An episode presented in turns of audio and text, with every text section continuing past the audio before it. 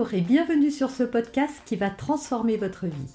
Je suis Noémie de Saint-Cernin, je suis coach certifié RNCP, auteur de plusieurs livres best-sellers, conférencière, formatrice en développement personnel et en parentalité, référente pour les médias, entrepreneuse, épouse et maman de trois enfants.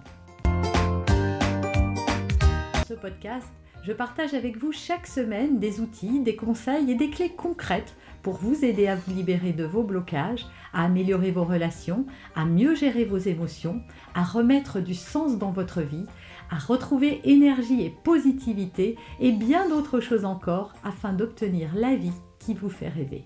Alors comment poser des limites et le faire avec bienveillance? Alors déjà, il faut distinguer trois types de limites qui vont être différentes. La première limite, ce sont les limites qui ne sont pas négociables, ce sont les valeurs que vous voulez inculquer à vos enfants et celles-ci, elles sont fondamentales pour vous, donc pas négociables. Alors je vous donne un exemple. Euh, chez moi, par exemple, euh, une des limites qui n'est pas négociable, c'est qu'on a le droit d'être en colère, pas content, euh, de manifester, mais on n'a pas le droit de frapper, insulter, etc. Ça, c'est pas négociable. Euh, on ne mange pas en dehors euh, de la table. On ne mange pas en dehors de la table, c'est à table et on se tient à table tous ensemble. Qu'est-ce que je pourrais vous dire comme choses qui ne sont pas négociables? On ne regarde pas la télé euh, le soir, voilà, on lit, ça c'est pas négociable. La télé c'est occasionnel. Qu'est-ce que je pourrais vous donner comme limite? On goûte. Voilà, on goûte. Euh, je ne force pas à goûter, mais j'ai inculqué ça, c'est-à-dire que voilà, si on n'aime pas quelque chose, on le goûte. On n'est pas obligé de le manger, mais on goûte quand même pour voir, parce que l'éducation du goût, ça se fait à force de répétition, et donc j'essaye. Voilà, c'est plutôt j'essaye et on essaye. On ne juge pas aussi, voilà, ça c'est pas négociable de donner des jugements. Donc j'essaye de, montrer à mes enfants euh, comment on peut faire pour ne plus juger et critiquer les autres et essayer plutôt d'être en empathie et de les comprendre.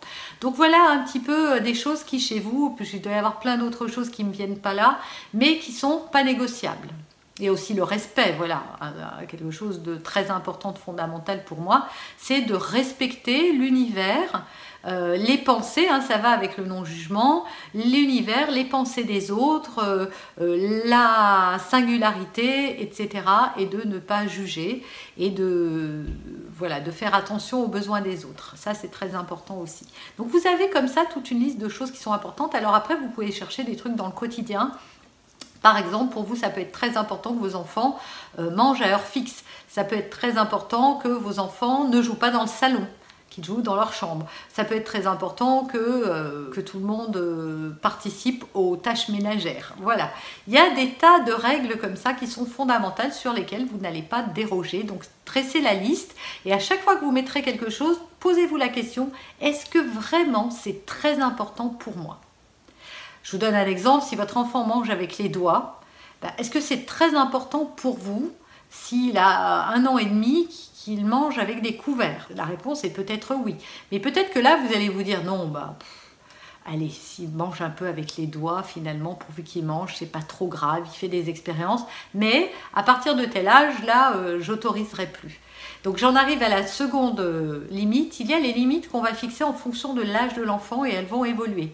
On est d'accord qu'un enfant de 6 ans ne va pas sortir le soir, mais un enfant de 18 ans va avoir le droit de le faire. Donc les limites vont pas être les mêmes. Et puis avec un enfant de 18 ans, il aura la permission de minuit, et puis euh, ou de 10 heures. Euh, après, il aura la permission de, minuit. Après, il aura le droit de dormir euh, chez un copain. Enfin bref, voilà, vous allez évoluer. Donc ça, il y a les permissions qui vont, les limites qui vont bouger. Et puis en dernier, bah, il y a toutes les limites que vous aurez mis euh, comme étant fondamentales. Et vous allez vous rendre compte que finalement, c'est pas si important que ça. Et c'est important pour vous de voir qu'il y a des choses. Faut pas être trop rigide, surtout quand on a un premier enfant. On voudrait tellement euh, qui soit parfait. on voudrait nous être parfaite et avoir l'enfant parfait. Et pour ça, on a mis tout un tas de critères. Et j'en parle savamment parce que j'ai aussi été euh, une maman d'un premier enfant avant d'en avoir deux autres. Et j'ai bien vu que je n'adoptais pas la même attitude, ou en tout cas, j'avais pas les mêmes exigences avec l'aîné que j'ai pu avoir avec les autres après. Voilà, on veut que l'enfant soit poli, se tienne bien, euh, qui nous renvoie une image très positive de nous-mêmes finalement. Or, est-ce que c'est si important que ça? Est-ce qu'il n'y a pas des choses sur lesquelles on peut lever le pied et eh ben, la réponse est si, mais à vous de trouver ce qui va être confortable parce qu'il ne faut pas non plus que ça crée trop stress. Ensuite, une fois qu'on a posé une limite, et c'est là où ça va se compliquer, il faut être ferme. Une limite qui n'est pas négociable n'est jamais négociable. Donc la chose à faire, c'est qu'il faut expliquer pourquoi à vos enfants, mais une fois que c'est expliqué une fois, il n'y a plus besoin de le réexpliquer. Moi, je vois trop souvent des parents qui réexpliquent pourquoi on n'a pas le droit de, euh, je ne sais pas, euh, de manger avec les doigts, par exemple. Oui, parce que tu comprends, et tu dois bien te tenir, parce que c'est important pour après, en société, gna gna gna. Mais ça sert à rien de parlementer, parce que si vous faites ça, vous ouvrez la porte à la négociation et votre enfant va rentrer dans la brèche et vous allez vous retrouver avec euh, un négociateur en herbe, souvent très très très doué et surtout déterminé, et vous allez vous épuiser et ça va finir par eh ben c'est comme ça, c'est pas autrement, et donc ça sera pas bienveillant. donc voilà, une fois que la limite est posée, ben, elle est posée. Par exemple, euh, moi il y a un truc chez moi, si les enfants ne ne mangent pas ce que je leur ai servi. Alors, je ne fais pas exprès de leur donner des trucs qu'ils n'aiment pas.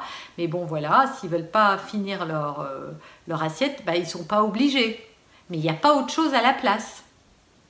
Voilà, on peut ne pas finir euh, ou, prendre son repas, mais on n'a rien à la place. Alors, je ne retire pas le dessert qui était prévu. Voilà, si on devait manger une banane à la fin du repas ou un yaourt, je ne vais pas dire ah ben non, euh, euh, puisque tu n'as pas fini tes haricots, tu n'auras pas, pas ta banane. Elle aura quand même sa banane et son yaourt, ou son yaourt, ou les deux. Ce qui était prévu, voilà. L'enfant aura ce qui était prévu dans le repas, mais n'aura pas plus que ce qui était prévu. Or, on voit trop souvent des parents qui ont des enfants qui refusent de manger. Les parents résistent, luttent, disent non, non, non, non, non, donc euh, appliquent leurs limites. Et puis finalement, comme l'enfant est souvent beaucoup plus résistant que nous. Ce qui va se passer, c'est qu'à la fin, bah, on va perdre d'une certaine manière, l'enfant ne cédera pas.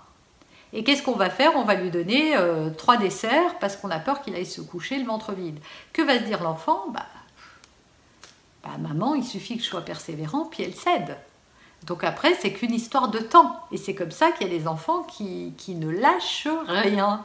Parce qu'ils se disent, non, mais ça va arriver. Alors bien sûr, tout ça n'est pas conscient. Hein. Votre enfant ne fait pas exprès.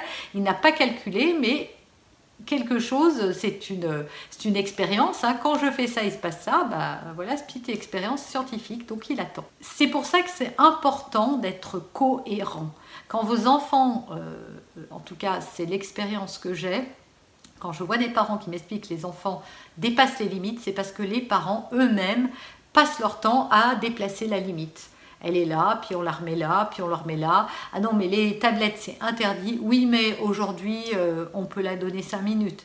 Ah, mais on n'a pas le droit de manger dans le salon. Ouais, mais enfin, si c'est une pomme, ça va aller. Donc voilà, c'est sans arrêt comme ça. Donc non, si c'est non, c'est non. Et puis on ne revient pas. Et surtout, autre chose, c'est d'être cohérent aussi par rapport à soi-même. C'est pas parce qu'on est des adultes qu'il y a des choses qu'on ne doit pas faire comme les enfants. Si on doit manger qu'à table, c'est pas parce qu'on est un adulte qu'on a le droit de manger dans le salon.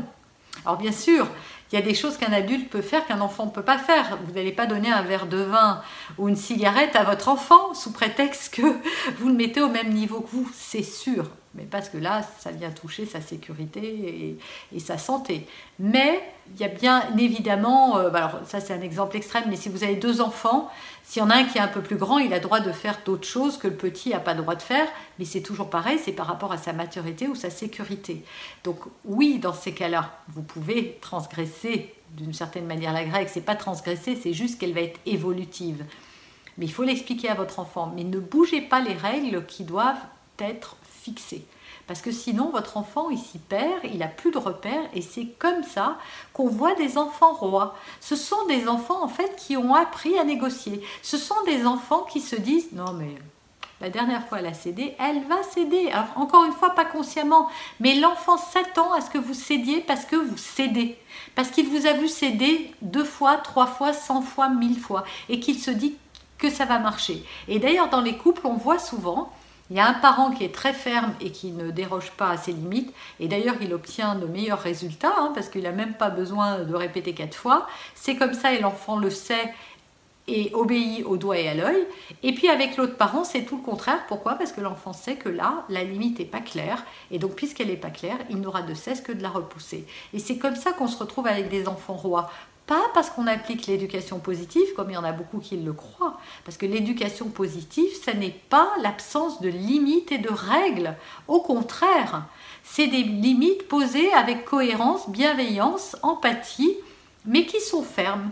Et les parents qui appliquent l'éducation positive euh, ont euh, des règles très établies, ce ne sont pas des punitions, ce ne sont pas, euh, des, des, contraintes, c'est simplement des règles de vie et c'est important dans un monde où on vit à plusieurs que les besoins de chacun puissent être respectés. Vous avez aimé cet épisode? Abonnez-vous pour être informé de toutes mes futures publications.